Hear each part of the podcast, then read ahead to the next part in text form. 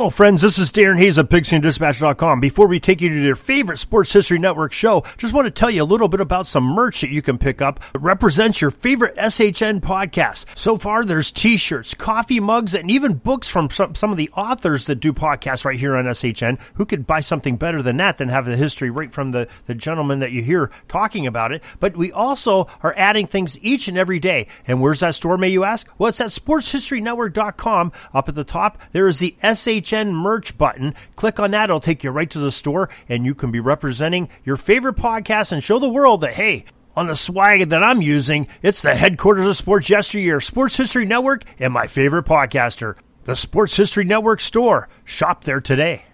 A stick measurement has been called. It's the stick of Marty McSorley. Welcome to Marty's Illegal Stick, a hockey history podcast with your host, Scott Kinville.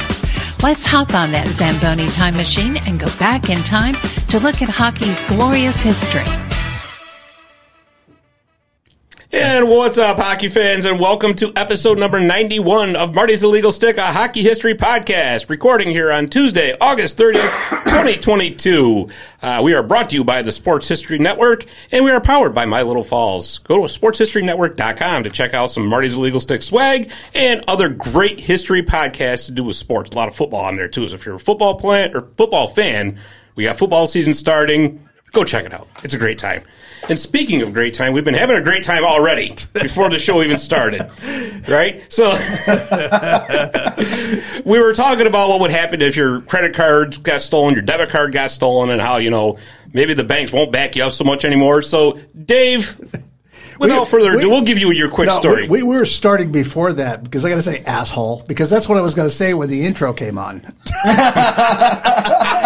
that my age is close to the episode number? Yeah, yeah, yeah, no, you gotta, yeah. We got the, the, the, show has a couple more episodes to catch up. yeah, to. yeah, maybe okay, seven right. or eight. Yeah, yeah. I'll tell you about landing at Iwo Jima. All right. Yeah, listen, yeah. Well, listen, I told you, no one's safe. no, we're, we're no longer going to be a podcast. We're going to be on phonographs. That's a, I know. Wind it up.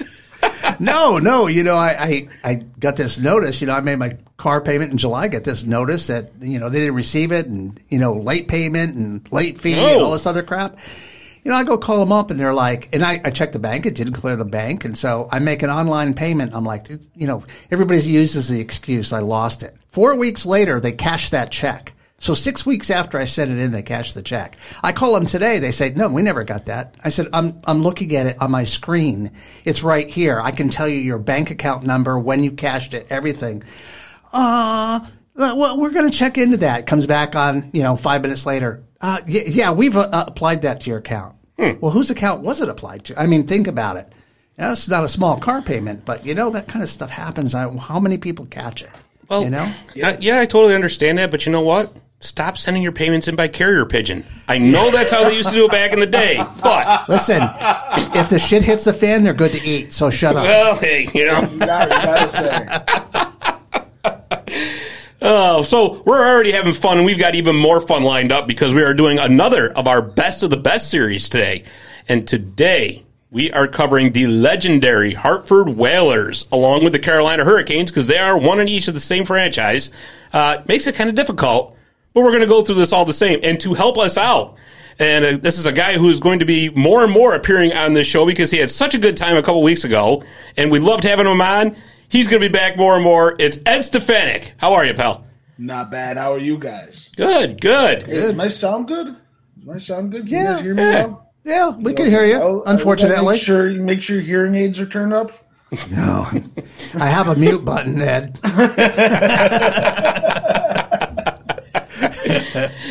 oh man. So Eddie, are you ready for this? Because I know like the Hartford Whalers are just one of those teams of legendary lore. And I wanted to ask you before we got going, because they were only in Hartford, well, they were in the NHL for 20 years. And yeah. as the Hartford Whalers, they were they started off in the WHA. Yes. They were a really good team in the WHA in the 70s. Not so much success as, the, as an NHL team, but for some reason, this team just endures on and, and hockey hearts everywhere as one of the, the most beloved teams. Why is that? So it starts with the logo. It's so simple yet so beautiful. It's like one of those like sometimes simpler is better. It's just a W with a whale thing coming off the middle spike of the W, mm-hmm. which and what the story I heard was that because they're because of that whale fin coming out of the middle of the W, it creates an HW, Hartford Whalers. Yeah. I don't know if you've ever noticed that. If you look at the logo, there it actually makes an HW in the logo. that was a complete accident, from what I to my understanding. Okay. So it starts off there. Um, second off, because the Bruins are so hated amongst amongst casual and non-Boston sports fans, and I could admit that because there are times where I look at Bruins fans online and I'm like, you guys are absolute sociopaths. I'm not. Uh, I love. I love the Bruins. I love their play style. I love everything they do uh, as a franchise. Even though their GM currently I don't like, but I will support them to my fullest.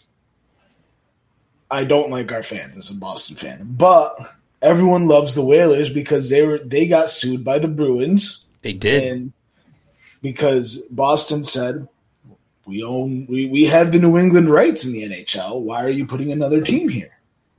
And they they took originally they were in Boston, the Whalers. They were the New England Whalers in the WHA. They moved to Hartford because they said Boston's your territory. We will find a new home in New England, but we want to stay in New England. So, um, amongst lore, because Boston hated them so much, is why everyone loves them. Okay. Okay. I mean, I, I can buy into that. And and obviously, the Boston Garden was part of the problem, too, because the Bruins obviously had first dibs. Yes. And then you had the Celtics playing there at the same time. So the New England Whalers at the time were getting really terrible dates and times to Yes, have their well, games, uh, which was really affecting attendance, stuff like that. You know, but I I've always loved not only that their their logo, I've always liked Pucky the Whale. I met Pucky Just the the, just Did the you really? name. The name is I met- I know, right? I met Pucky the Whale. So um, there's a guy in Hartford who bought Pucky the Whale. Um, I went to a Bruins Hurricanes game and I picked this game out. This was the last NHL, yeah, last NHL game I went to in like 2020 um, with my father, and it was Boston, Carolina, and Carolina wore the green Whalers jerseys. And because you know now now it's a little bit more like PR friendly. Yeah. So like the Yeah. Boston, so the Bruins now were like, "Hey, Pucky the Whale, like, come on!" The guy who owned Pucky the Whale came out and was Pucky the Whale. Right. I'm like, I gotta get a picture. I'm a little kid at this point, you know, because Hartford was my first favorite team as a child. So, little fact about me: I grew up loving the Whalers. Okay. just a couple of weeks ago. He just grew up. If I'm going to one end, he's going. There to the we other. go. Hey, There listen, we. I'd rather take that end. That's- and it's on. But yeah, uh, so so the history of the Whalers is like yeah. is great, you know, especially WHA days, which like as much as you I want to add WHA players to this, it really wasn't anything compared to the NHL. Yeah, yeah, it's hard because I mean they were only in the WHA for what seven years, something like that. Yeah. Well, the WHA wasn't really that Yeah, like that long of a stretch either. no, but you know what though? I'll tell you, I wish there was something like the WHA again. Oh God, I I, think we mentioned that last time. I was Yeah. I think that would be the fan- WHA, the the what was it, the USFL, and the Yeah. ABA. Like that Yeah. would be so much fun to have rival leagues Oh yeah, Here- absolutely. here in the states because that's just more players making more money. No, you're right. You're absolutely right. And uh, and of course, one cannot forget the brass bonanza. I mean, it, Best- I should I should have had Dave pull up a, a YouTube clip of that before we got started. That was my fault, Dave. Don't I worry. was looking for the logo. I was like, That is my yeah, fault. all but right. uh, but no, we got Barry Shelley, who obviously is a huge, huge hockey fans, one of the biggest hockey fans we know. And of course, he's he's right because the Binghamton Whalers were their AHL team for a little while, and their logo was actually just turned ninety degrees to make it Yes. look like a B, which was really cool. Yep, I uh, I have a Whalers logo cut like it's a it's just an iron on like che- chest logo for a jersey, and I don't know if I want to turn it into the Hartford Whalers jersey or the Binghamton Whalers jersey. I'm actually torn by it That's interesting, because I mean I got to represent New York. right? Right? You You're- know, got to represent my bingo. I love bingo. yeah. That's that's if you ask Danny Maycock, that's where I got my worst concussion of all time. still with you to this day. Oh, that's great. if you if you talk to him, if you talk to Danny about that, he says that was the worst hit hit he's ever seen. Wow. It was 100% clean. but it was it was a guy his size. I lined him up, put his he put his uh, elbow right into my right into my uh, face, and I rest is gone, no memory. I remember going to the game. I don't remember anything after it. Wow. Move. He Man. reminded me in the locker room. I was t- I was crying from laughter. It was so funny the way he tells it. He's like, That's you get great. up, you skate full bore, and you just punch the glass. I don't know why you punch the glass. You just punch the glass. Well, and and you don't remember. That's the that's the key. But anyways, let's uh let's get on with our list here because, like I said, I've been looking forward to this for for a while. You know, it's just like I said, the Whalers are beloved. The Hurricanes not so much so. You know, they're they're they're there. I don't think they're really hated by anybody, but they're certainly not as loved as the Whalers were. I mean, But you- there's also how do you some very very good players from from the Hurricanes era too. So Yes. so with that said, Eddie, your honorable mentions for the Hartford Whaler Carolina Hurricane combination. So my honorable mentions for the Hartford Whaler Carolina Hurricanes. I want to start off with Brett Hedican. Oh, interesting. think yes, Brett Hedican isn't wasn't like a standout defenseman in my eyes. You know, they had they've actually had some phenomenal defensemen over the years, some of which we will get get into when the second and first team all stars. And modern day modern day Carolina Hurricanes is I mean, this is the best Hurricanes we're ever gonna see is this year. So I'm gonna put put Brett Hedican on my list of just honorable mentions okay. because he, he was good enough, but not great. But he was fast though. Man, He was. He was like wind. fast, but that's all he had, I think, in my eyes. Um, my other one is another defenseman, Paul Coffey. That's right. He was not there very long, therefore he does not really earn a, a position on the All Star teams. Yeah, I think he was there for like one season, something like Yeah. that. Yeah. Um, another one I have is Pat Verbeek. Okay. Um, you know, Pat Verbeek, just a solid forward. I think he had better years elsewhere at other te- with other teams. Um, did captain, I believe. I think he was captain of the Whalers for for quite quite a while. I think he was. Yeah. And my next one, my my, I would say I would say right now for right now the last of my honorable mentions is now Utica legend Kevin Dineen, Okay. Comets coach. I got to say, probably he's going to bring a championship to Utica in, in three years. Yeah. Fair Well- enough. I think Kevin Dineen was is a solid, solid player. Yeah, absolutely. Yeah, no doubt about that. Um, so I got some here, and, and Barry says Rick Meagher better be mentioned. Um, I don't think Rick Meagher was there that long as an NHLer. I was looking at the list earlier, and it's. Um, but anyways, that could be on Barry's list. uh, so my honorable mentions are um, as player and coach, Rod Brind'Amour. Okay. Rod the Bod, right? So I mean, he, he was great. He was outstanding as a player, and uh, he was he's also been a fantastic coach for him. Uh, my other ones are Oswego, New York native Erik Cole. We're, Because- 'cause we gotta represent, disagree right? somewhere. We got to disagree somewhere. We got to represent, right? We got to represent Well, Central yeah. New York. So, and he won a cup in 06. So, Yes. so there you go. Uh, Sebastian Aho, who one day is probably going to be in the first or the second team All Star ranks, but for right now, I just don't think he's been you know there long enough. But he's certainly on a fantastic trajectory. So, I think so. That yeah, we're gonna have some disagreements with this because I think uh, I think I'm putting a couple. I think a couple of these players might have made it on my list. uh oh, oh boy, Dave, Yeah. you got your wish. There, there might not be harmony today. Good. Yeah. No harmony whatsoever. Uh, just the other ones I got too. Uh, Ray Ferraro, Jeff Courtnall. I had to put the Howes on there. Gordy and Mark, right? Gordy only played one season in the NHL for them. Yes. One season. and Mark was there for like three, I think. Yep. But for me, they either one of them were there long enough as NHLers to really crack that, you know, top two.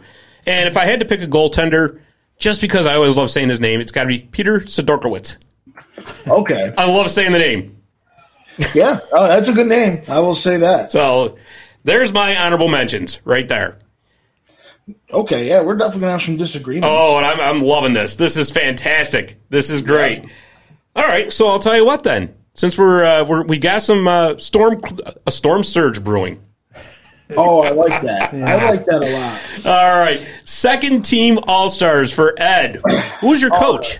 My coach for second team All Stars is Paul Maurice. There you go, Paul Maurice. Paul, Paul Maurice. Um, I wanted to put, I really wanted to put Rod the Bod on for my second team All Star, but he wasn't. He hasn't been coaching quite long enough for me to justify that. But Paul Maurice winning his coaching in Hurricanes history, but it's missing one thing that my first team coach is doing has gotten. Um, Paul Maurice, phenomenal coach. I mean, we've seen it everywhere he has coached. He's just a solid coach. He's he gets his players to play for him. I don't know how he does it without any drama, uh, Right. Because there, there always is. I mean, Yeah. so he he just finds a way. To, he connects with players and he just he, he relates to them. And I that's where I think Rod Brind'Amour also excels. Is he he was a player, Right, He- right. he relate to them. Makes So, sense. I think that Paul Maurice has earned a, a spot on second team All Stars as a coach. Okay, all right. So how about your coach? So my I coach. I'm going with Peter Laviolette, Okay. the guy who led them to their 06 Cup. yes. So I mean, you can't argue with success, right? You just Yes. can't. And that was the reason he got the nod over Brind'Amour as a coach, actually, because he made it to the top of the mountain. So, Yes. Because I was kind of struggling on that one, I'm like, boy, this is back and forth because Brind'Amour's put together some fantastic seasons as a coach, Yes. right? But Yes. the very fact that Laviolette lifted the cup over his head as a coach for the Carolina Hurricanes, the only one in franchise history, he gets my nod for the second team All Star coach. See, so like this is where I I, I struggle. Is like he- to me, like I need the the the cup is what separates them. Right. So the cup is to me is that separating factor here, and Paul Maurice just couldn't get it done, and he had the he had every chance in the world to get it done back when they made it to their first cup finals, I believe in 03. Maybe Uh, it was No, it was two. 2002. Yeah. So when they played Detroit. Yes, they they lost to the Red Wings. So uh, I mean, I'll give him all the credit in the world. He brought he brought Carolina to their first Stanley Cup final. Palmer, uh, But I will say, in all fairness, the 0-2 team that Detroit had was like three quarters I. Hall of Famers. I know it's it, it, you- can't I can't scratch that fact. That, that team is stacked. That- was- this is why we need the this is why we need the salary cap is because of the Detroit Yeah. Red. It's, it's like somebody went into like the, the video game and just said, "Here, I'm building the ultimate team," and that's it. Yes, it's like you create a team, then put them in franchise mode, and then it's like a 99 overall. Yeah, yeah, I, right. I get it. The only thing that that Detroit team didn't have that great of was goaltending, and they were still phenomenal. Yeah. Well, Like, they had, well, no, they that team they had uh, the Dominator. He was old. There he goes. Yeah. But no, what, what are you trying to say? goaltender, Dave was he in was a- goal. What are you What are you trying to say? Yeah. No, uh, it- but like in hockey years, he was like 34 at that time. yeah, in hockey years. Hockey years. If you notice, retirement in hockey is like 40 years old now, where like retirement in real life is like 70 now. Yeah, but I mean, give the guy credit for playing that long. He used to bend himself up like a pretzel. I know the, the Dominator was great. Um, well, but like that's just saying that the the weak spot on that team was goaltending is like Yeah, that, that's just that's just because it was, but like it was still just because you had to say something. Just because it was better than everybody else's goaltending at the time. Yeah. too. I mean, was, who's the backup? Dan Cloutier or was it uh, Chris Osgood? I think it was Ozzy. It was Osgood. Yeah. yeah. So, So- there was no there was no way around it. That goaltending tandem was still the best in the league. Right. It just happened to be their worst p- department. Right. All right. So speaking of goaltending, then, who is your second team All Star goaltender for the Hartford Whaler Carolina Hurricane franchise? Arturs Irbe, Arturs Irbe. just the greatest name in hockey. In Even better than Peter Sidorkiewicz. Way better than Peter Sidorkiewicz. It's because that that one's that one doesn't roll off the tongue. Well, it does for me. It all does for you. You know, Irbe was a good goaltender. He really, I think actually he was so underrated for his entire career. But the thing, like with with Irbe, I always thought of him as a San Jose Shark. See, I always thought him was a Carolina Hurricane, Right? but like so, like his his early career was San Jose. Yeah. So like that's when I was like a, a child. Back when the Whalers were still a team, he was a he was a shark. So like me growing up, I watched him as a hurricane. So like I and I, I grew to hate, like love hate love and hate him at the same time because like I always thought he was such a unique goaltender because he was one of the last of the stand ups. Right, right. Because like, I mean, if you look at his leg pads, I mean, there was no space between them. They were they were like this. There's no no room. He had no room down low to get to get around him, and he was just uh, an overall just a lights out goaltender.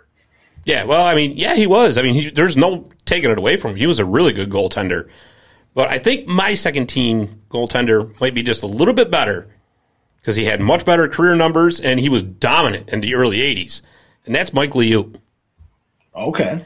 Uh, if you remember Mike Liut, you had that really long, elongated mask, Yes. right? And Yes. it's funny because sometimes when you think of Mike Liut, you, you can't help but think St. Louis Blues. But Okay. he but he did play for like five or six seasons for the Whalers, and honestly, some of those teams that were let's face it terrible, he was the only thing that they had Yeah. that was keeping them in games. So I, I can't help but go with with Mike Liut.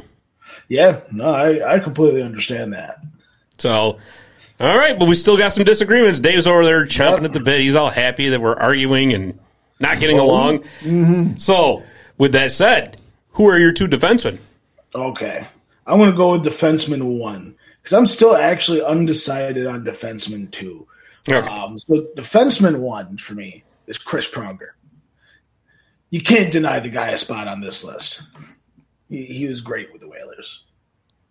He was all star with the Whalers. He was he, he was uh he he that's the team where he got his name. I know everyone looks at him as, as a blue, as a duck, as a as an oiler, and uh, but the with the, with the Whalers is where he got it started, and the Whalers is where he made a name for himself. That is true.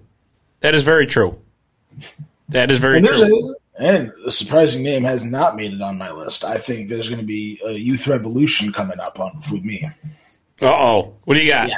Oh well, my second defenseman, I'm going to actually go with Glen Wesley. Hmm.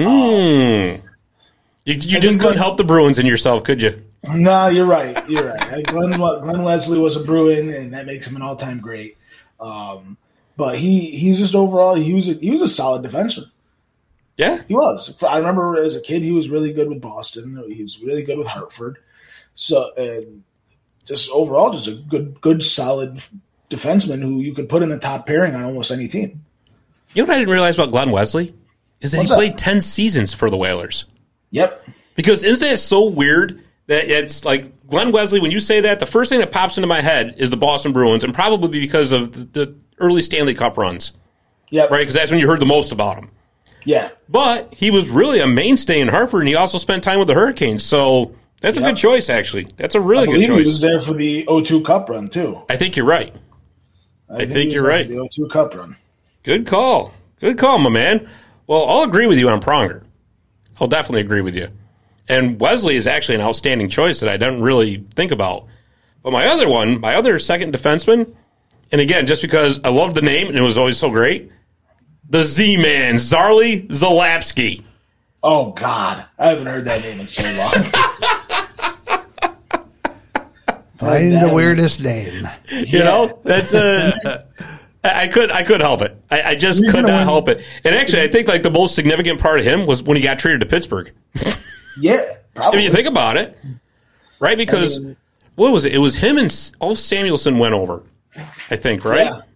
Yeah, And was Ronnie Francis a part of that deal, or was that a separate deal? that was a separate deal. Okay, I couldn't remember, but that's uh, because Ulf Samuelsson, he went to Pittsburgh and like at I want to say for the second cup. I think it was. think- It was something like that. Ron Francis was there for the first. All right, all right, that was it. Yeah, because everybody was like, "Oh my God, Pittsburgh traded away Zarley Zalapski," and then they, they won the cup. Yeah, yep. So uh, and I hate Ulf Samuelsson, so he's not going to that one anymore.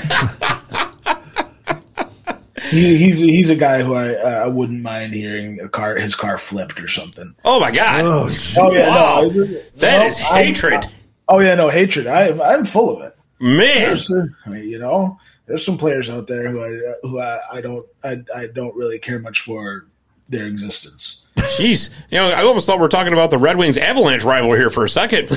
Oh God, uh, tell me when that episode is. I'll I'll be there. yeah, right, right. I, I watched that game live. I watched that game live on ESPN back in like '97. So, Oh, that's I great. Memories. That was my first hockey fight I've ever seen, and I was sucked in ever since.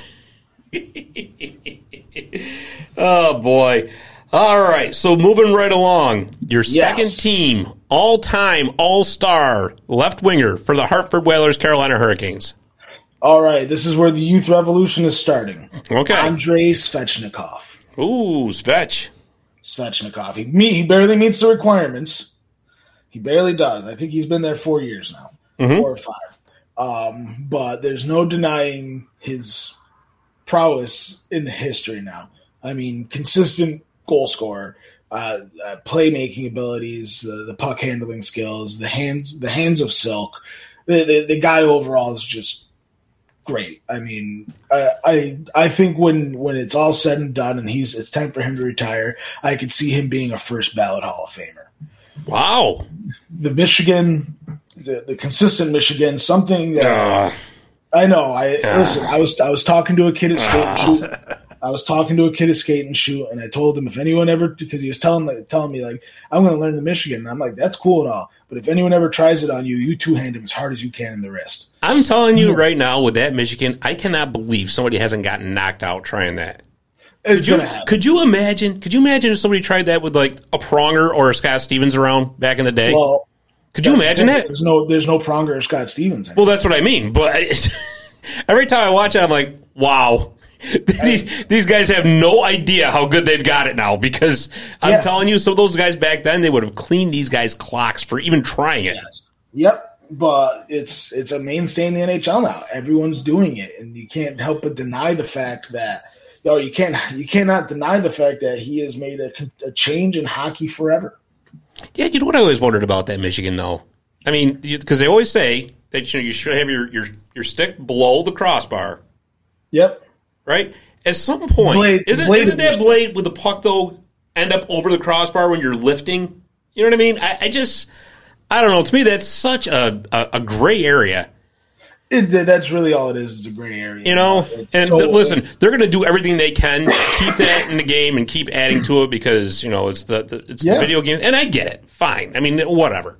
All I'm saying is, back in our day, I'm starting to sound like Dave. Yep. Yeah. No, Well, but back in our day, back in- no my day, way too. would that have flown.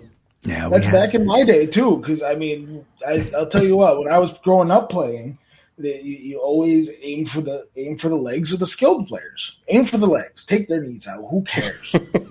They got two of them, Right. You know, if somebody tries something like that, and you, you, you two hand them like it's mighty, like it's that scene in the Mighty Ducks two where the where the Iceland player slashes Carter Banks. I mean, it, you, you gotta you took him out where it hurt Right. and that's gone.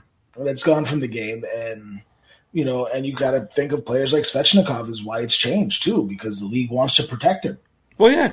I mean, and that's if that's the direction they want to go in, then that's the direction they want to go in. That's fine. It, you know, I don't hate that direction. I just wish they were more balanced. Yeah. It just yeah. seems to me that it's like there's no balance where like you had like the 80s all the way up to the lockout in 04 where it was just it was just violence. Right. You know, you had the McSorley incident, the Bertuzzi incident, all these things, and then it just as soon as the as soon as the lockout was over, it just switched hands, and it was like, oh well, guess what? We're a skill league now, and that's what we're gonna go for. And it, it fizzled out fighting, and I I get why that's happening, but I and I I, I don't like it, but Right. Well, here's the thing, right? I mean, obviously, you can't have flat out goonery in the game. It's no good Yeah. for it. You can't have No. goonery. But by its very nature, hockey is just a physical sport. And and I'm sorry, but it, you can put all the rules you want in place. When you got players that are out there going 20 miles an hour on skates, collisions are bound to happen. yeah, It's just gonna. I mean, there's just no getting Yeah. around it. no, you're absolutely right. So, well, you're so absolutely get rid of the goonery, and I totally am for protecting players as far as like headshots, concussions, stuff like that. That's totally, absolutely, you have to, Yeah, no doubt about it. But you know, we'll we'll see. I mean, that's kind of uh, a gray area. But now I don't want to say a gray area. It's just it's some it's a big change for from one generation to another, I guess. It is. It is, and it's it's a there's a there's going to be a learning curve for players or fans like myself, all the way down to Dave, who's been watching since you know Maurice Richard was in the league. Maurice Richard, he, he was around when Eddie Shore was in the league. Uh, yeah, you're right. You're right. Didn't have power back then. Nope. Played hockey by uh, candlelight. but so like you you know who he's not going to pull these that move off of. Right. You know, you know he's not going to do it against Ryan Reaves and the Rangers. You know he's not going to do it against Tom Wilson and the Capitals. You know, so you, there's still an element of that where he's Right. gonna where where the where his coach Rod Brind'Amour is probably like, don't do it on this team. Right. They're gonna, Right. They have killers. They have they have natural born killers. You don't want to do it, and he doesn't. But when he plays a team like the Ducks, Yeah. then you can pull it off. Yeah. True. True. So I'll tell you who I went with. I went with Jeff Skinner.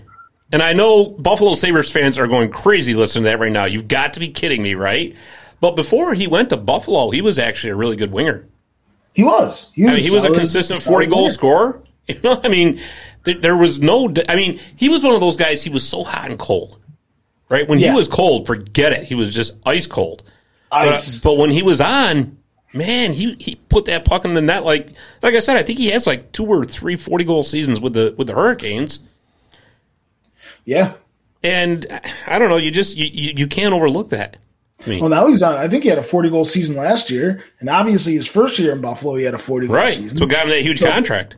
Yeah. So I mean, now it's starting to pay off, and maybe the trade for trade of Eichel kind of helped out with that. But Could be. Could be. you know, I mean, Jeff Skinner was a solid. I, I think he was too hot and cold for me to even. Right, right. Yeah. No, that, that's there's there's a lot of truth to that. Yeah, like when he was cold, he was ice cold. Yeah, yeah. There was Like, there he was just bad, nothing there. He was almost non-existent. He was a non-factor on the ice when he was when he wasn't scoring. Right, right. All right. So moving right along. How about our centerman? My center uh, again.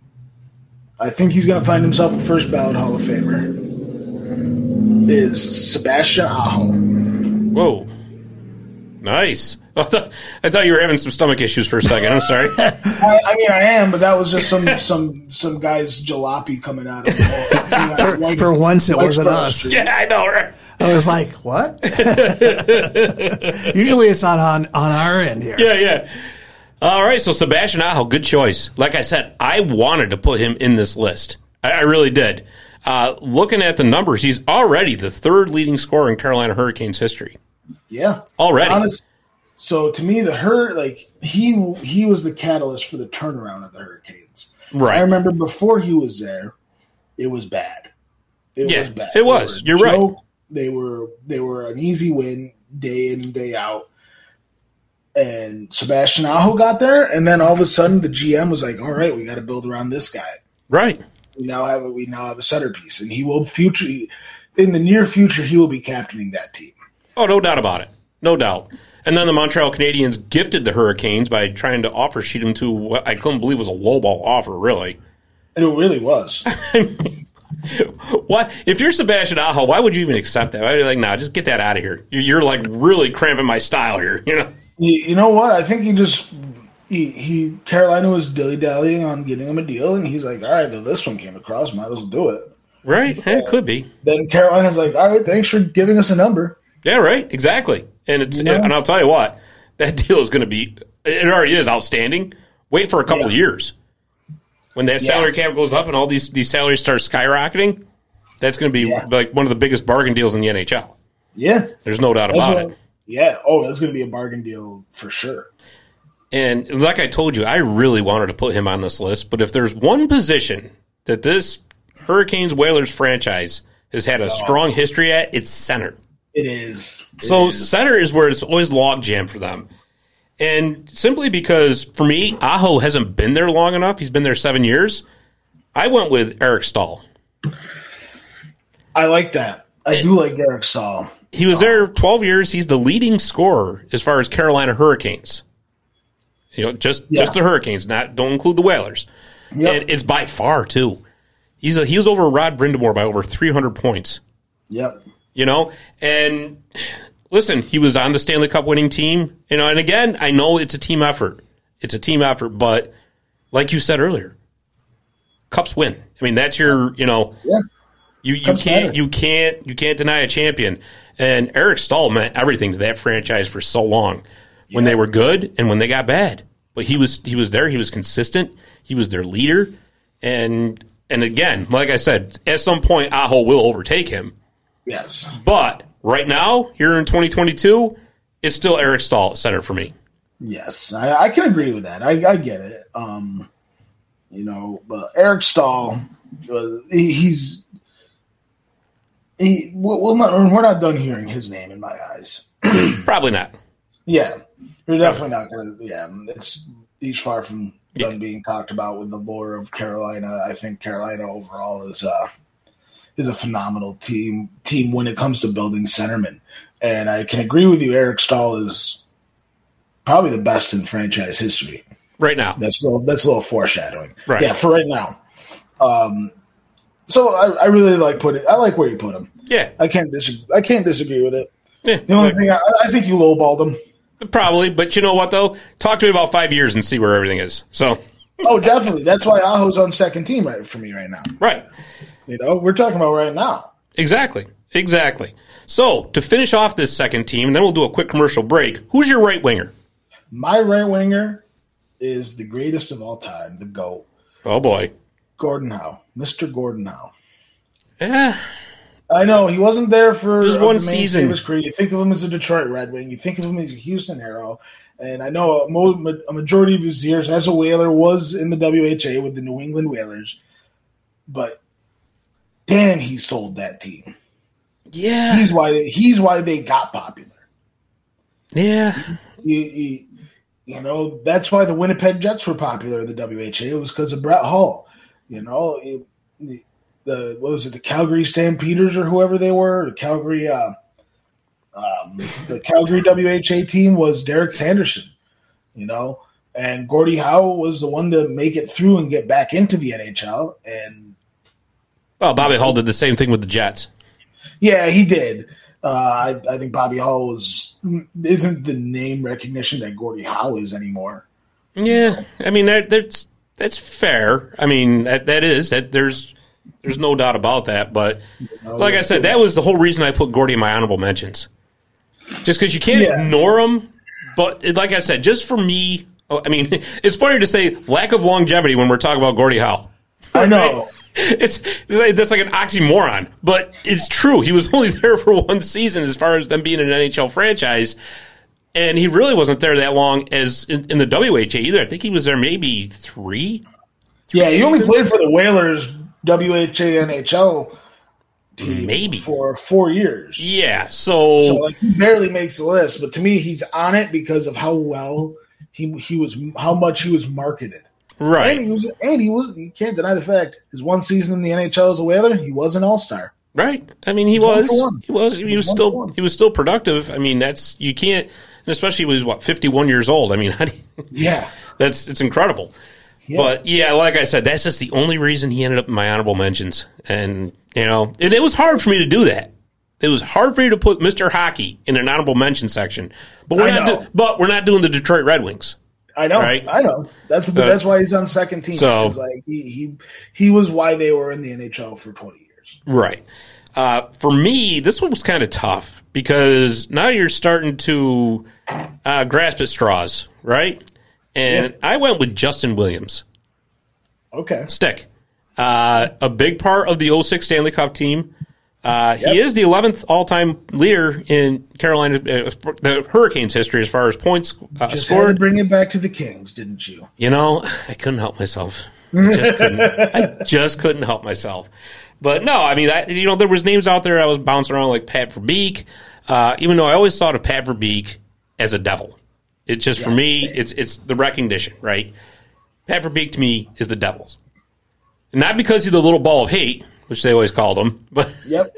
but just and I know, like I said, he played for the Whalers. But anyways, no, I had to go with uh, Justin Williams again. When you're starting to split hairs, I I tend to look at the overall body of work and the fact that he was a Stanley Cup winner with the Carolina Hurricanes.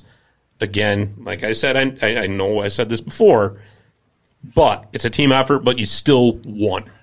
Yeah. Oh and yeah. and when you're splitting hairs, stuff like that makes a difference. Yeah. And so that is how Justin Williams ended up my right winger for my second all time All Star Carolina Hurricanes Hartford Whalers franchise All Star team. Yeah. I, I agree. I can agree with that. Oh, oh, we're starting to agree again. Oh no! Well, oh no! Don't worry. Don't worry. We're, we're not done talking about I, some of these players. I, I got a feeling. I have a Yeah, big we're not feeling. done talking about some of these players. But anyways, why don't we do a commercial break? That'll give us a chance to uh, catch our breaths here and all that. But before we go to commercial break, we of course always do breakaway trivia. And since we're on a Hartford Whalers show, I got to have a Hartford Whalers question this week, right? Yes. So, the Carolina Hurricanes won a Stanley Cup. The Hartford Whalers never won a Stanley Cup, but did they win an Avco Cup as the World Hockey Association champions? The answer when we come back. Visit My Little Falls and stay connected with the latest news, information, and events in the city and the area. Our mission is to generate interest in the community and connect residents in a more meaningful way by facilitating deeper conversations about how these stories will shape the future of the Mohawk Valley. Join thousands of weekly visitors who stay up to date with feature stories, interviews, videos, our event calendar, and print publication, the Mohawk Valley Express. It's about timely local news for the community, keeping citizens informed about important issues, telling about the people who live and work here, and giving locally owned businesses the opportunity to reach a very targeted audience of locals and tourists alike. It's a whole new form of media rich content developed specifically for today's mobile lifestyle and listeners. You can download our iOS app in the iTunes Store, listen to our country music streaming radio station, or sign up for a weekly newsletter. Stop by today at myfunfalls.com. You'll be glad you did.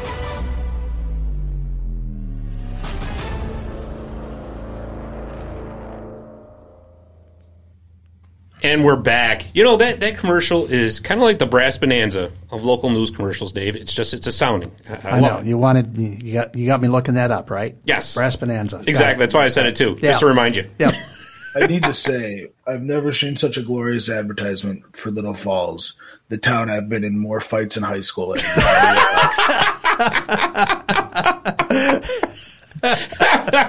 Made you want to move here, right? you know what? I, um, I, I, I just, my, I just think of Little Falls, and I just think of that time in high school soccer, my senior year, when I was playing goal, and I lay out, and I get, I sit, I make a, sh- I block a shot, and one of their players just kneed me right in the back. Ouch. Ooh. and I was down. And as soon as I stood up, he was dead. I stood up, I walked up to him. He was just standing there staring at me, and I just sucker punched him right in the jaw. He didn't oh, see it coming. Jeez. I was not. I was not waiting for him to, to accept the fight. I was just going to fight. Okay. So how long were you on the on the field after that?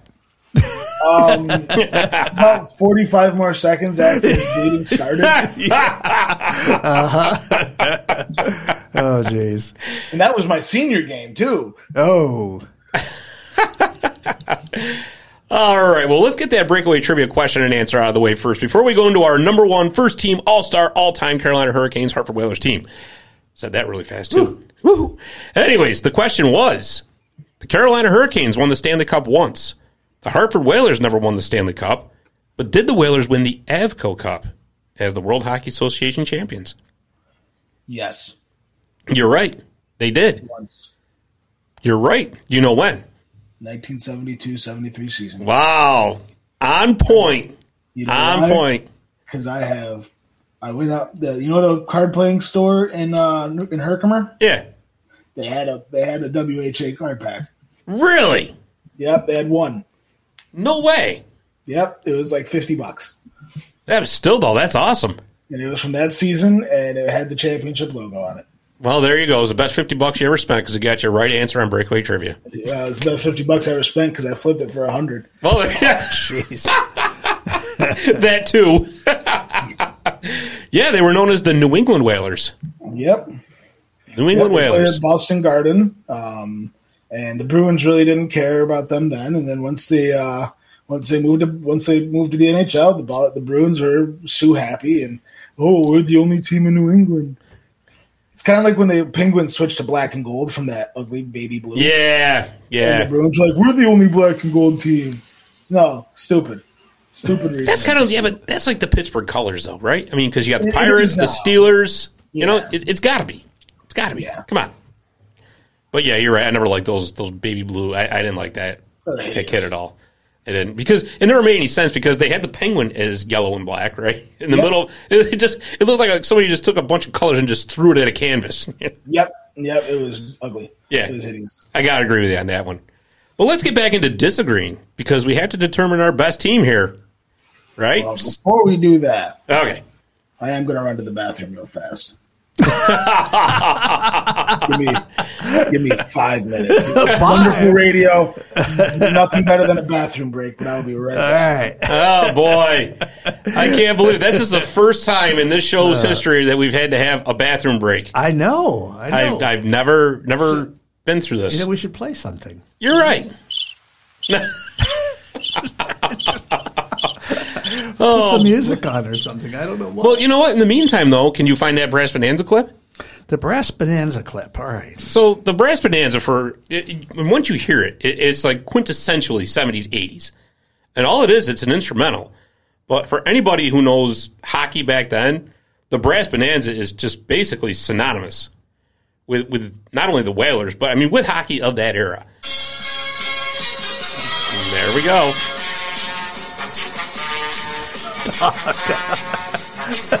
now keep let it go. We'll get a copyright slap here.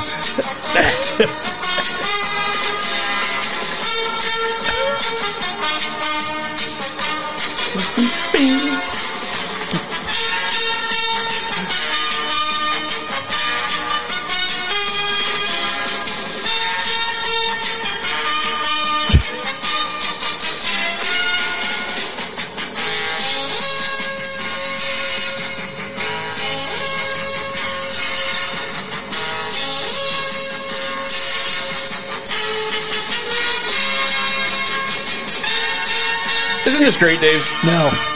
No, No, it reminds me of like Charlie's Angels or something. I was thinking more along the lines of Dallas. Okay, all right. I'll go with Dallas. That You know? works. Yeah. No, that's good. Well, I I figured you'd like that, being from Texas. You know, Yeah, yeah, no, I it was good. J.R. Ewing. Yeah. No, I like that. That, All was, right. that was a good one. Well, anyways, he's back. Uh, I had to bleed the lizard. I couldn't. Uh, oh boy. thought about Okay, peeing TMI. TMI. That's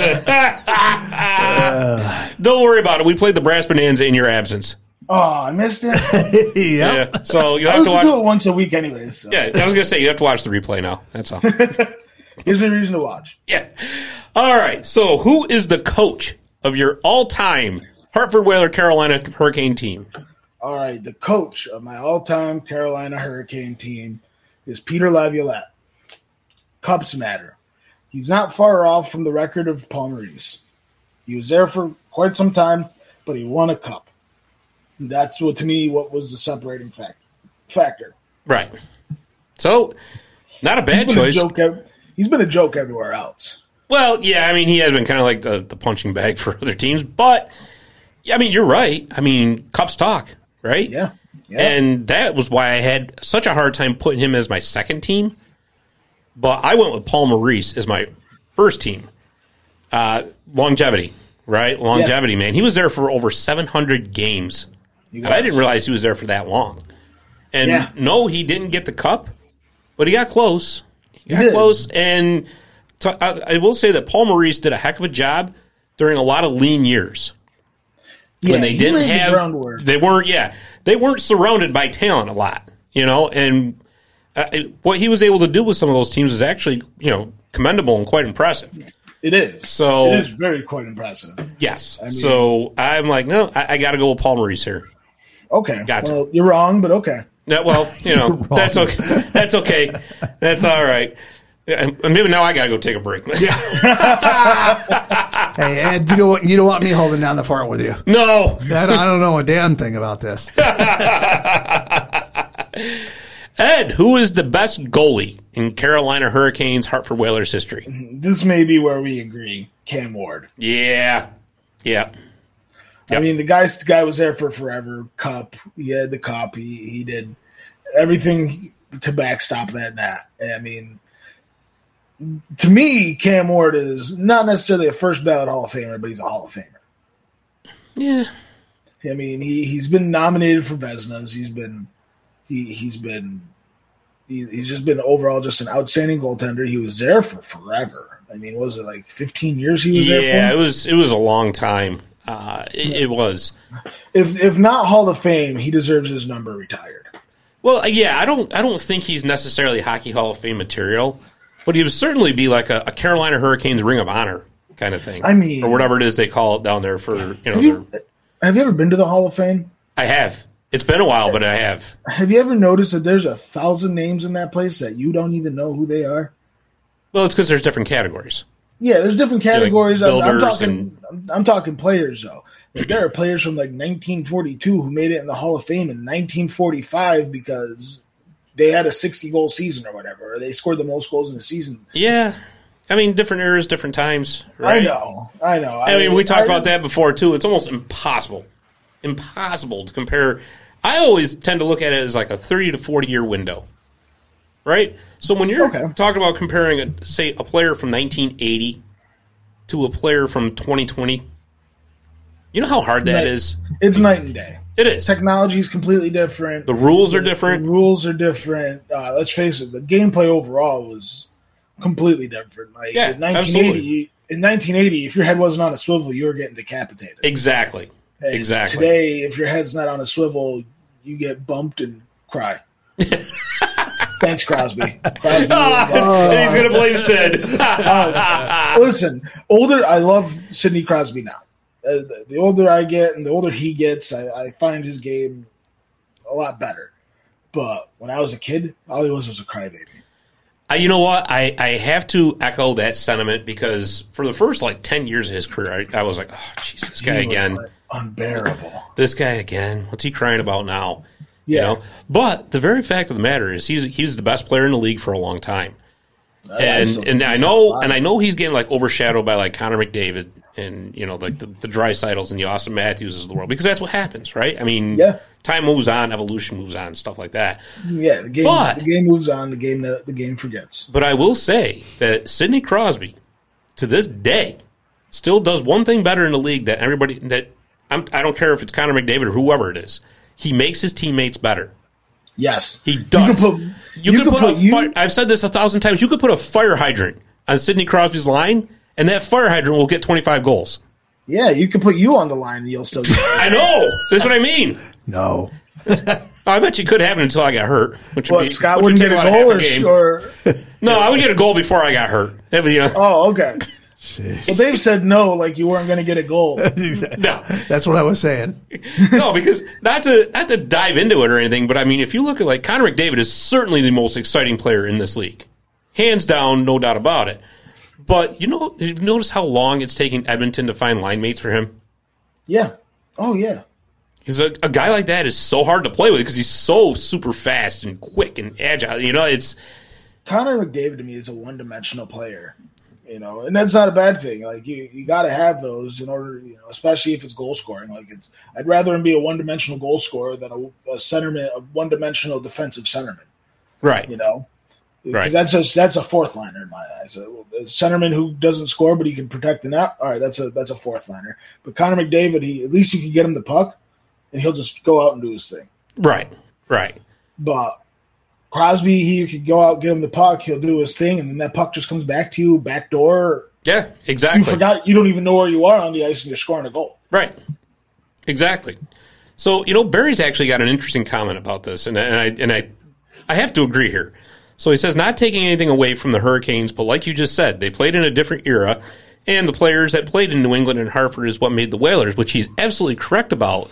But the hard thing about doing a list like this one is there it's the same franchise Yep. right? It's still the same franchise. So to do a real comparison, you have to include both teams. Which is why, you know, I was like struggling. I'm like, wow, this one's going to be fun. But then I got thinking later, I'm like, wow, what if we ever did a Nordiques one? But then we have to include the Avalanche, Yeah. right? So it's that same kind of thing. Um, Actually, when we did New Jersey last week, we could have included the Rockies and the Kansas City Scouts, but there wasn't really anybody from that era that I just I that was going to of make the one- team. So I can think of one. We got that's off Lanny light. McDonald. And besides, Yeah. it would have gone to three hours. and he wasn't there that really that long. He never played New Jersey. I think he was there for two seasons. Two seasons, and that's He'd have it. been an honorable mention just because he's Lanny McDonald. Yeah, and with my criteria, I mean, I always say the player's got to be there for at least four seasons to be able to Yeah. be considered an all-time great of that team. But Yeah. but anyways, so we agree on Cam Ward. Now this is where it's going to get fun. I want to know who your two defensemen are. My two defensemen are two young bucks. Um, I think they're two of the best defensemen in the game right now. They they may not be fit for every team, but I think for Carolina they're perfect. Um, Justin Faulk and Jacob Slavin. Justin Faulk's a good choice. I think Jacob. I think Jacob Slavin more than Justin Faulk. You know what? I got him on my list too. Slavin. Yeah, You, you know, he's one of those guys. He's he's not going to do a ton for you offensively. You know who Jacob Slavin reminds me of? Jacob Slavin has always reminded me of uh, Rod Langway. Rod Langway, um, just a classic stay at home, pump and dump defenseman. Just gets the puck on his stick, off the glass and out. Yeah, eh, eh, but he does it so well. Does it perfectly. I mean, I ne- Every when I single wa- time. When I watch defense, when I as a defenseman, I watch the defenseman very heavily when I'm watching hockey, and I'm very much a big fan of Jacob Slavin. I think he's as a defensive as a defenseman, he holds every skill a defenseman needs. He's a body. He could take the body. He could he could stick check incredibly well. If you notice, he doesn't take you know stick infractions. No, He doesn't take hookings. He doesn't take trippings. No. He knows where his stick is at all times, and he puts it where it needs to go. and he doesn't make a mistake. No, he doesn't make a single mistake. He's never caught flat-footed. He's never pinch. He, he doesn't do anything like that. He he's just overall just a, I would say, the best defensive defenseman in the league today. Right. Exactly. Exactly. And- I, I, I and- totally agree with that. And there's players on, currently on Carolina that have to watch him because I think Ethan Bear has all the tools needed to become a great defenseman, to become an Yeah. all-time great. I think Ethan Bear is phenomenal, and if He just if needs he- experience. he just needs years. Yeah. He just needs years and a guy like Jacob Slavin to look up to. Right. I think Jacob Slavin's gonna when when this is all said and done. I don't think Jacob Slavin has the the tools needed to become a Hall of Famer anymore. If this was 1970, he would be a Hall of Famer. But if this, but because this is 2022, he's going to be a Ring of Honor. Oh yeah. Oh, absolutely. So, you know, in Absolutely. 15, 20 years when after I could, and we'll get into it when we talk about the Hurricanes this season. But I think Jacob Slavin's going to be a key factor on that team. Yeah, yeah, I, I, I totally agree. And you know, it's actually going to be a shame that if he continues at the current trajectory he's at, as a fantastic defensive defenseman, if he doesn't end up making the Hall of Fame someday because his offensive numbers are really pedestrian, that's a shame. It is. That's It a real is. shame.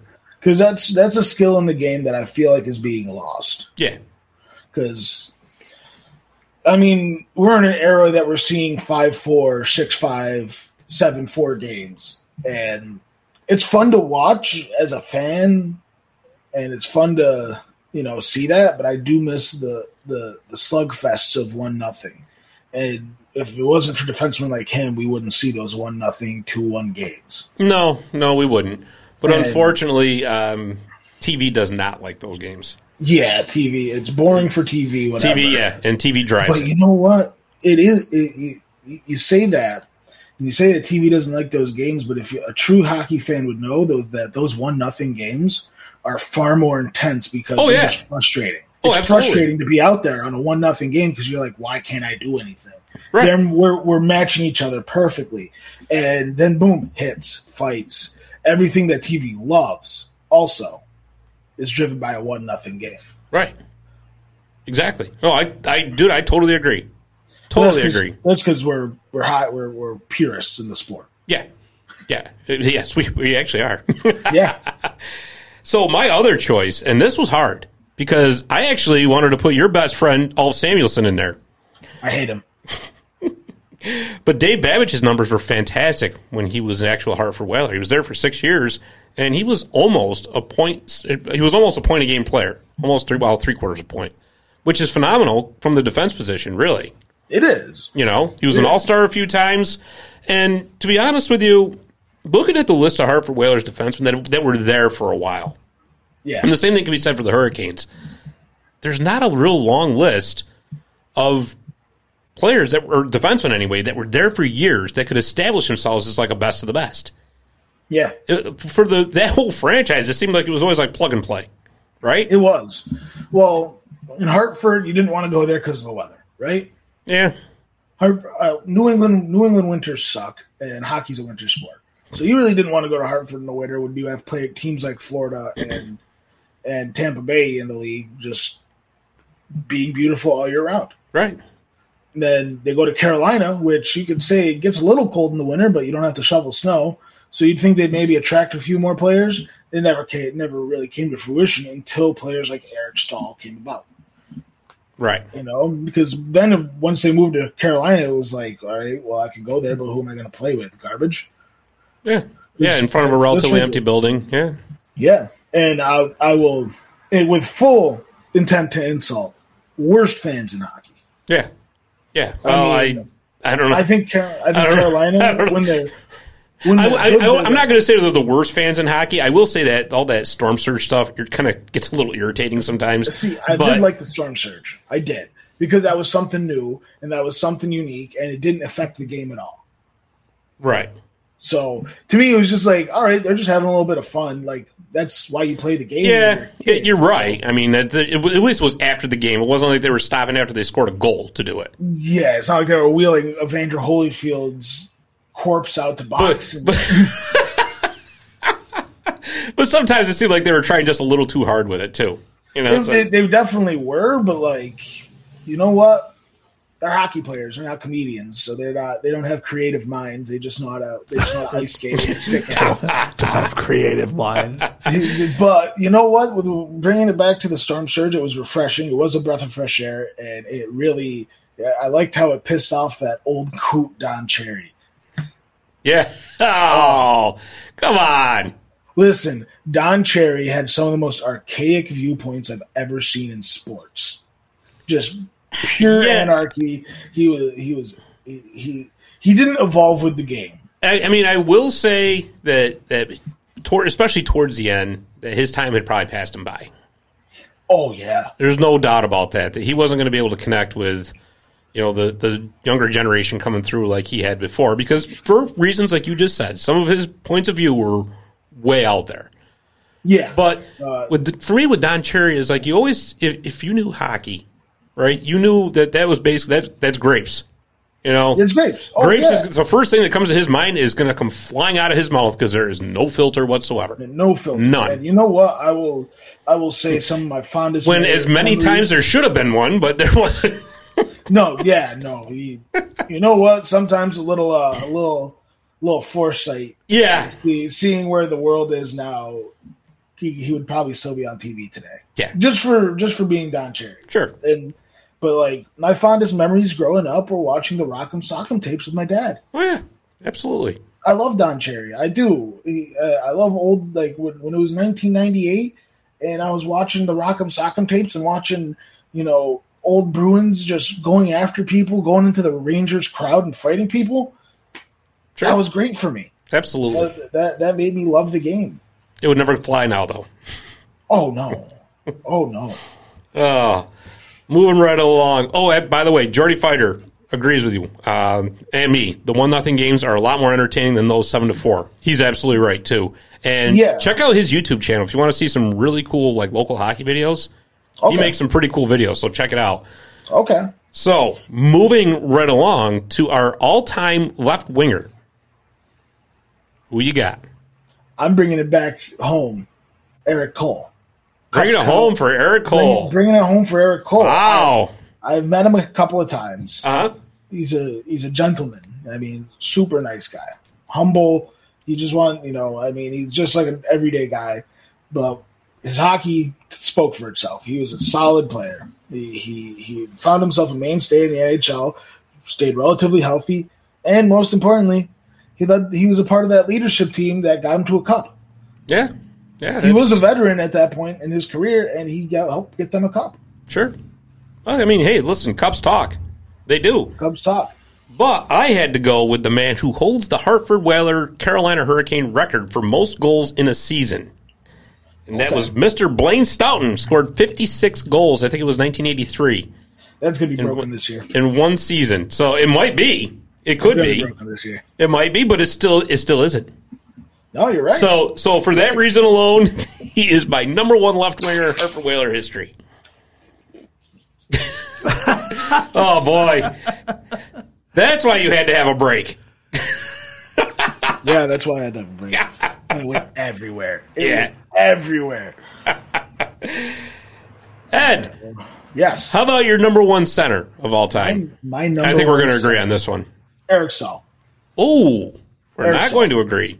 Eric, you, you said it yourself. Best, uh, you know, leading goal scorer. All the, all these accolades. Best best center in Carolina Hurricanes history. Maybe Carolina Hurricanes, but I got to disagree with you. I got to go with Ron Francis. To Ron me, the- one of was- the most underrated players in NHL history. I Beyond a would shadow of a doubt. I think time has told that he. Oh, what the hell was that sound? That- outside. Whoa. That came from outside. Somebody, something just popped out there. But I think around Francis. Maybe a rock think- got kicked up from that jalopy that went by earlier. Oh my god! It's finally was- landing. was- there were- Dri- that- drive by. the the fenders were different colors. The, like he, he- it drove by, the doors were red, the back doors were black, the fenders were silver, the hood was orange. It was brutal to look at. But yeah, the uh, Car- to me, Carolina Hurricanes. eh, I when I think centers in Carolina Hurricane history, I think of Erik Cole. I think Erik Cole overall is one of the. Oh, You mean you're on you're on left. We were at the center. Oh yeah, Eric Staal. I mean Eric Staal, yeah. I think of Eric Staal. When I think centers in Carolina Hurricane history, and I think Sebastian Aho will overtake that, I think Eric Staal. Eric Staal is overall just one of the best, um, one of the best to ever do it, in my eyes. Um, when it all when it's all said and done, being a mainstay center in the NHL is no easy task, especially being a first line mainstay center for how many years? Ten years. Yeah, but I mean, You know, but look how long Ron Francis did it. Ron Francis. When I think of Ron Francis, I think Pittsburgh Penguins. Though See, I can't, I can't Penguins. It's tough for me not to think the Penguins. I mean, when because he was know, only there for like three years. he was, but he got two cups out of it. Yeah, well, I mean, look at the team he was playing with too. I would hope they won a couple cups. Yeah, no, I'm surprised they only won a couple cups. Honestly, you're right. You're They- right. they- On a team, a team that had Bartle Lemieux, Ron Francis, and Bryan Trottier down the middle. and then and then uh, down the sides you had Jagr, I know and Kevin Stevens. Kevin Stevens. You had the defense They- of Paul Coffey. They made Rob Brown a 45 goal scorer. yeah, so that Penguins team did should have had way more. Um, Uh, but anyways, well, let's get back to our, our, our original um, team here, the the Whalers and the uh, the Hurricanes. So we obviously disagree at center, but let's Yes. close this out with who is the best right winger. Justin Williams. Okay, Justin okay. Williams. So that's why you didn't argue with me too hard. That's Yeah. uh, I got you. No, no, I had to bust your balls on the uh, Kings thing because you gave it to me with the Bruins. Turnabout is fair play, huh? Yeah, yeah. Um, Justin Williams. There's there's a reason why he kept coming back. Yeah, He loved it. I so there's and and I've talked about this with a couple people I've met who've played in the NHL. They say when you find that home, when you find that city that that just takes you in, you and you end up having to leave. All you want to do is go back. right. That's why players retire and they go there. You know, like I, I don't know if you listened to Spittin' Chiclets this week's episode with Dino Ciccarelli, but he talked about Detroit and he just loved it there. He abs- he didn't even get it. He he was traded before they got a cup, um, in the '90s, and he said, "I love Detroit so much." He, he he retired there and opened a bar. So Justin Williams just loved Carolina, and they loved him, and they kept he just kept going back and going back and Yeah. going back. You know, he goes to the Kings for a couple years, gets another cup. He goes to Washington for a year, misses out on a cup, and then just goes back to Carolina after every time. Well, I mean, he did build a house there too before he left for the first time. And I guess that's just so you're right. I mean, that was kind of like you know his his home. You know, Yeah, Like he he may be a good old Canadian boy and uh, NHLer, but he he he's a, he's himself a Carolina Hur- Hurricane for life, and I I wouldn't be surprised if they retire his number this year. Yeah, I mean, I, you know what? That'd be nice to see.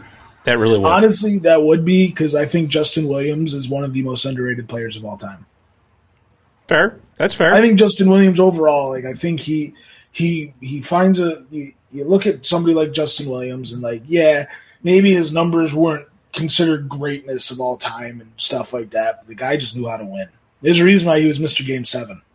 Yeah, I know.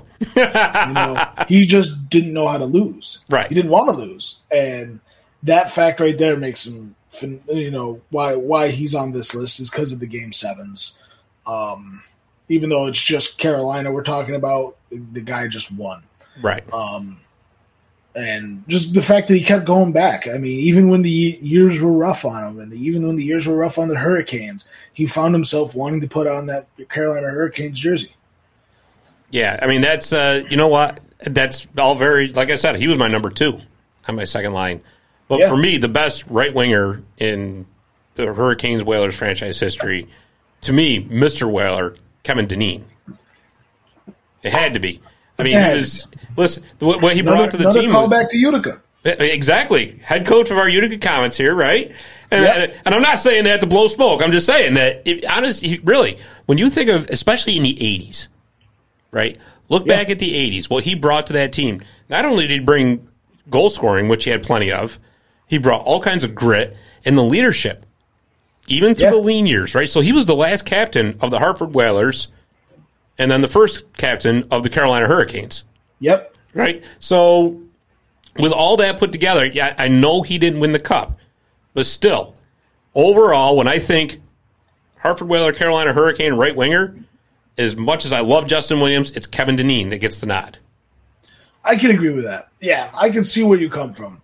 I I personally am a huge Justin Williams fan. I mean, even though Brad Marchand clowned him his last season, I still love Justin Williams. Yeah, I, yeah, think, I think Justin Williams is by far one of the most underrated players in the history of the league. Um, he'll he'll go down as oh, just a winner, and winners get in the Hall of Fame. yeah, that's that's true. That's true. Barry actually says we did miss one. Uh, Jim Pie McKenzie Oh God, coming back from the old days. Yeah, we we kind of Yeah. we did. Yeah, we definitely forgot somebody. Oops, I knew. I, you know what? That's what's so hard about these lists. You know, when you have a team that's been around for you know forty five years, there's only Yeah. so many spots to, to slot in. But he's right. I mean, I think Pie actually has his number retired by by the Whalers, didn't he? I believe so. I think he did because wasn't that the number that was the big controversy when they had the um, the, the Whalers or I'm sorry the Hurricanes did the first throwback night for the reverse retros for the Whalers Yeah, and they let Dougie Hamilton wear his number. yeah, and they were Remember that? They were, yeah, they were not happy. And it was old, like a old yeah. Faithful were not happy. Yeah. So, ah, good call, Barry. Very good call. That's very true. Well, that I, was I didn't know. I didn't know there were comments live on this. this Yeah. is Yeah. cool. I like reading this. This is interesting. yeah. This We got Paul Coffey. love the whale, wink, wink. oh man, that's for, that's fantastic. Oh well, this was again so much fun. Now that we've looked back at the past, Eddie, what do you think of the what's what's this season going to bring for the Carolina Hurricanes? I think Carolina. So the Metropolitan Division, you can't help but say has gotten tougher. Oh yeah. The whole East has gotten tougher. oh yes. Um, last time I was on, we talked about the Bruins, and I said Bruins are missing the playoffs because the whole division, the whole conference, the Eastern Conference, is now so incredibly tough Right. that that it's hard to really predict exactly right now. I think Carolina is going to make the playoffs, easily make the playoffs. Um, with that being said, they're going to have a tough time with the Rangers, um, mainly because of their goaltending. Igor Shesterkin's phenomenal. I think every team's going to have a tough time with the Rangers. Um, but the Rangers also have a toughness to them now with Ryan Reaves and and uh, K'Andre Miller that can rival the skill of this Carolina team. I personally see the Rangers winning the Metropolitan. Ooh. Carolina coming in second. Okay. I could see it being uh, Rangers getting 110 points, Carolina getting 106. somewhere in that ballpark. Okay. Um, and that's that's really just how it falls because they're not going to play each other every night. Um, Rangers overall, I think, have a better better team starting from the goalie from goalie moving forward, right. um, and that's Carolina's weak spot is goaltending. Inconsistencies with Frederik Andersen. Um, Freddie Andersen, when he's Yeah. good, he's great. When he's bad, he's injured. Yeah, yeah. You know? That's no. You're right.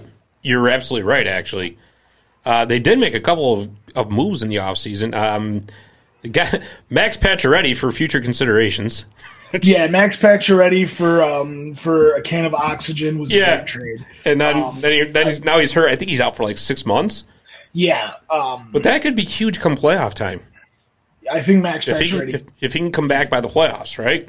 I think Max Pacioretty is going to be a great addition to this team, mainly because of the youth and his experience. Yeah. I mean, Max Pacioretty, he's been an NHL mainstay for what twelve years now, A little bit longer than that, I think. a little bit longer than that. Yeah. I mean, uh, probably since two thousand eight, two thousand nine, that area. Right. Um, and Max Pacioretty is is you know he's a he was a captain with the Canadiens for a reason. He he he was great with the Golden Knights for a reason. The guy just knows how to play hockey. right. Um, unfortunately, he is injured for the first for the next six months, um, uh, and that's going to severely hurt the team because that's just now they're going to have to dig into the AHL. And let's face it, that's always a gamble. Yeah, but you know what though, Ed? I honestly I think that as as far as forward position, excuse me, as far as forward position goes, that's not going to affect the Hurricanes at all. Is it, you want It to is talk and it about is. a team that's just loaded with forward prospects? I mean, Seth Jarvis, look what he did when he came up last year. Seth uh, and yes, said they're they're not going to have any problem putting the puck in the net most nights. Um, I think they're going to have a problem keeping the puck out of the net because Jaccob Slavin can't play sixty minutes. No, but you know what though? They went and, and it's going to be interesting to see how he does here. But with Brent Burns, Oh, I forgot about Brett. that was an interesting move. That was Now I get that Brent is 37 years old, but he doesn't have to play all those number one minutes anymore. No, he's and that's that's great for both Burns and the Hurricanes, is because now Brent Burns doesn't have to hold the hold twenty seven minutes a night. Right. He could play fifteen. Exactly. And power play. Yeah, he could he could he could quarterback a power play Right. very easily. Quarterback a power play. Absolutely. He's been doing it for you years. know? Yeah. So when losing Dougie Hamilton, everyone thought that was going to be a be a bad thing for the Hurricanes uh, a couple years ago, and I think that it's been better since he's gone. Which most teams have that have left that Dougie Hamilton has left behind has realized it is better without Dougie Hamilton around. he is, um, but yeah, no, I don't like Dougie Hamilton. He's another one of those players who I really don't care much for. um, but he, you know, Brent Burns now being he could he could be very easily quarterback the first power play. You know, um, he he can take second line minutes. He could play fifteen to twenty a night and be perfectly fine. Right. You know, now th- being 37 years old is going to be where it kind of hinders him. Um, Yeah. I, I could see him retiring in two years. That's Yeah. not far fetched at all. No, they're they're definitely going to have to shelter some minutes for him. Yeah, I mean, Make no uh, mistake about that. We're we're talking about a guy who's in the twilight of his career, but fortunately, his twilight's pretty better, much better than most. Yeah, most no doubt. Players, you know.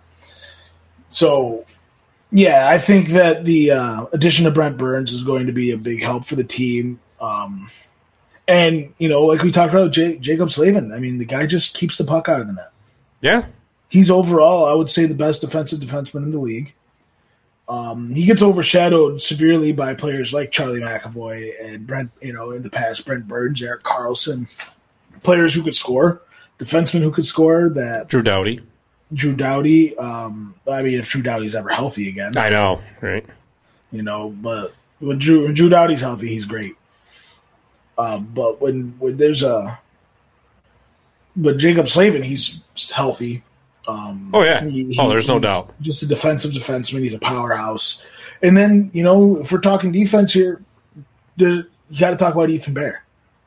Right. He's a kid. He's a kid, but the kid's good.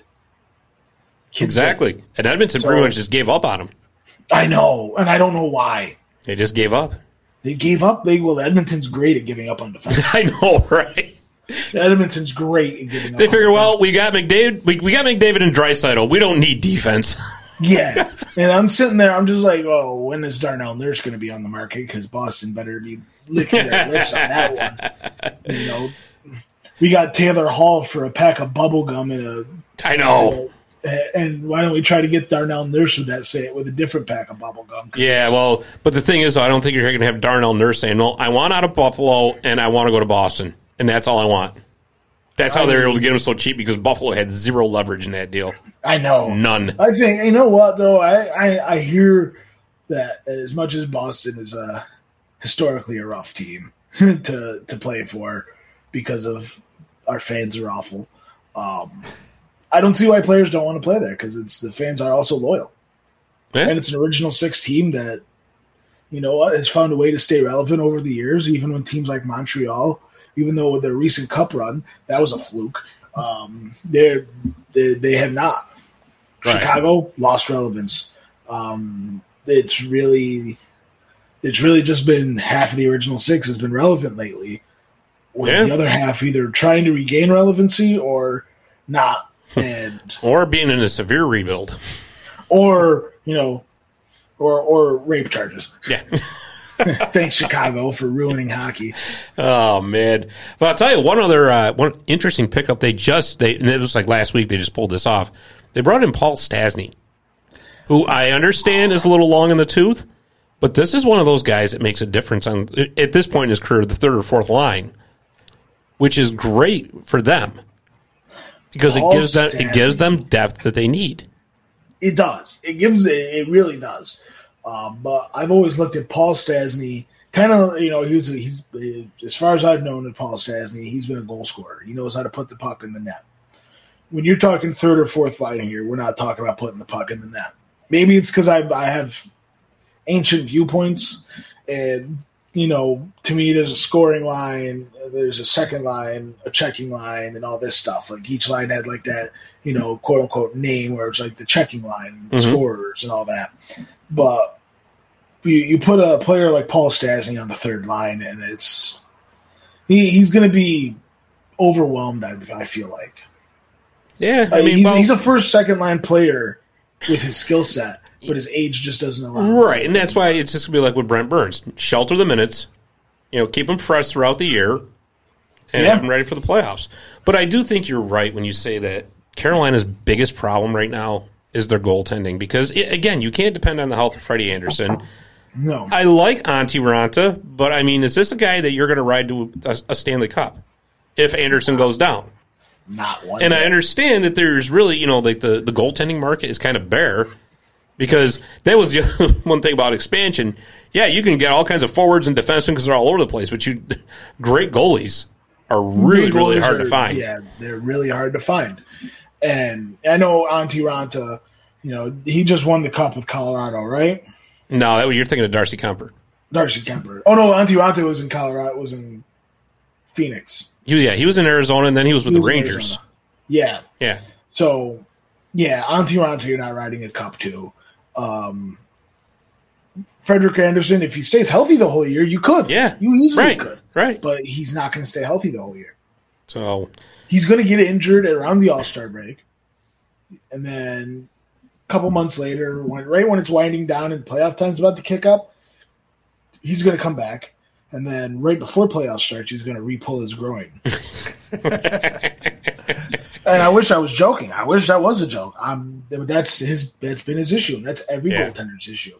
I mean, if you talk to other goaltenders just in our league, it's been groin issue, groin issue, Right. knee, hip, groin issue.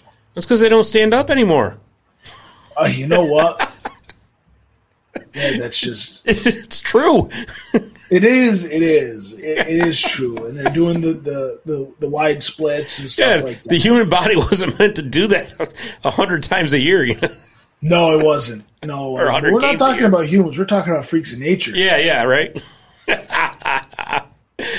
oh, see, Barry, such a great show, Scott. Was glad to hear the great names of those great players from the past. Thank you so much, Barry. Appreciate it.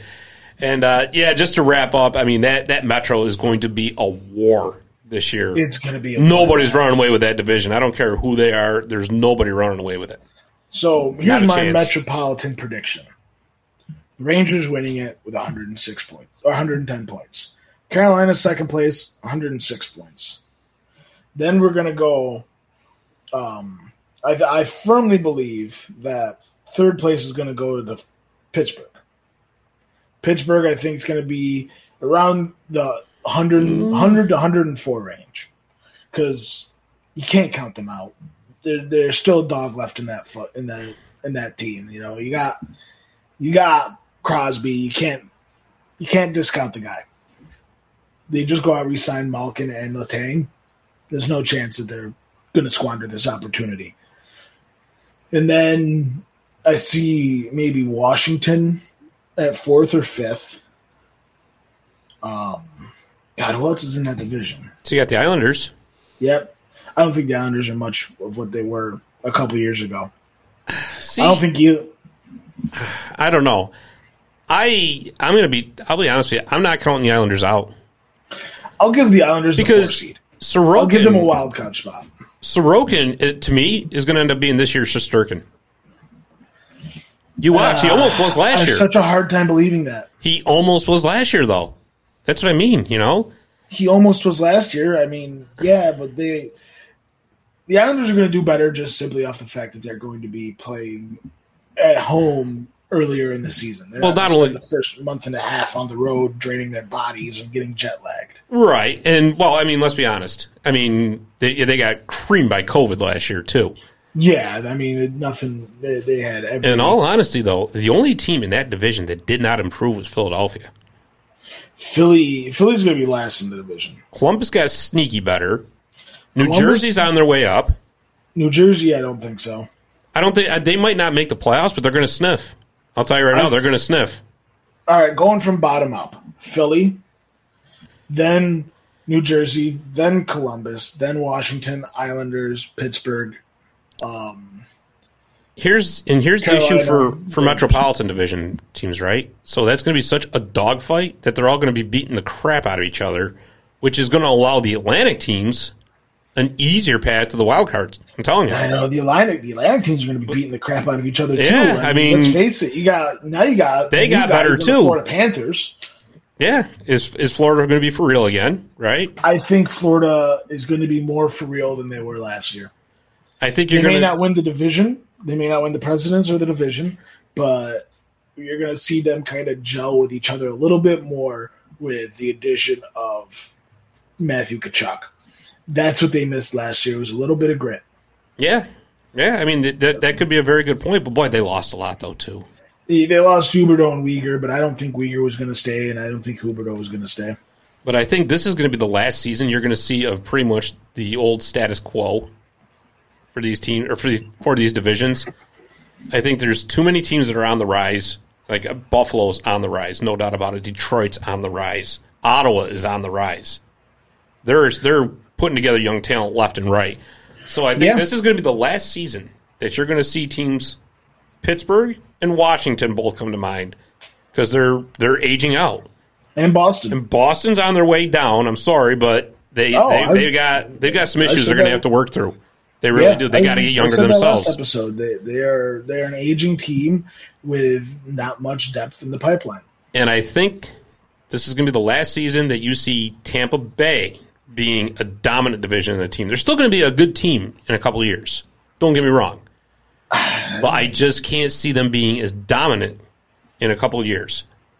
Yeah, I mean, I they, can agree with they that. surprised the heck out of me by making the, the cup final. They really did. Yeah. I, I was I was stunned that they made it, and good for them. But they're also running into a situation where you're talking salary cap, you're talking age, the whole works. well, I mean, let's face it. And I'm going to tell you right now, this year, chicken. this year, if they don't get somebody to be a one B to Vasilevskiy, they're going to be in trouble because that man has played an awful lot of hockey, yeah, and that's a position that can really get you wore down in a hurry. I think uh, I think you're going to see Vasilevskiy get his first major injury this year, and that's something I don't want to see. Or No, say, nobody does. But it's hard to deny the fact that he has played a lot of hockey in the past three, four years. Yeah, no doubt, no doubt. I mean, let's face it, the the COVID year with a half season, that was what he played. What ninety percent of the games? Yeah, exactly. he didn't take a break. Yeah. Then the year after that was, you know, when they won the cup. I mean, let's face it, a cup run's not easy. No. Either, especially when you're away from your family that first cup. Mm-hmm. You know? Well, and they've been on several of them at this point. Yeah. Yeah. They've been three in a row. Right. So, So- that's almost like two and a half seasons of extra hockey right there. Yeah. So- exactly. So I, like I said, I think that they really need to do something about that. Brian Elliott's a good goaltender. I, I just think they got to give him uh, some more playing Brian, time. Brian Elliott's also 40 years old. True, but it's got to be a little bit more than an 85 15, 15 split at this point. I think they're going to have to. And this is where I think the league should go if I was a team like Tampa. I would make a push for for Philadelphia to get Carter Hart. Yeah. Somebody need to change the scenery. Let's face it, uh, Philly's doing nothing with him. Yeah. Kid has zero confidence. Yeah. It's a good point. Bring him, bring him somewhere where he's going to be used and build, rebuild his confidence back up. It's a very good point. You know, so maybe if you know, maybe an eighty-five fifty for the first year of Carter Hart, but then second year of Carter Hart, you could do 60-40, Maybe. You know, Yeah. and that's that's just if I was Tampa Bay, I would push for him. You know, that's, Right. I would like to see Boston maybe trade Linus Ullmark for Carter Hart. That'd be pretty sweet. good luck. I know, I know. Uh, well, buddy, I think that's about all the time we got for this week. But that Yeah. was that was fun, and I got to tell you, man, we are getting we're getting so close. We're so close to hockey season starting. I can't wait. I know. I really What is it? can't. Oh, Two more weeks for my tournament. Three weeks for the league. yep. Enough of this heat and humidity. Let's get that ice back out. I know. I'm I'm I'm so excited to f- go to Florida just to lay in ice. Yeah, there you go. well, Eddie, thanks again for coming on. And like I said, you're going to be back many more times, my friend. So, Yes, so you better very get used much, to this Scott. place. Get used to it. All right, so that's all we got for this week. So, like I said, take a look at the sportshistorynetwork.com to check out uh, Marty's Illegal Stick swag and some Marty's Illegal Stick info. Follow us on Facebook, Twitter, all across social media, and please subscribe to the show on YouTube, podcast networks, everywhere. All right, that's it. That's all we got. So, thanks for listening, and we will see you next week on Marty's Illegal Stick, a hockey history.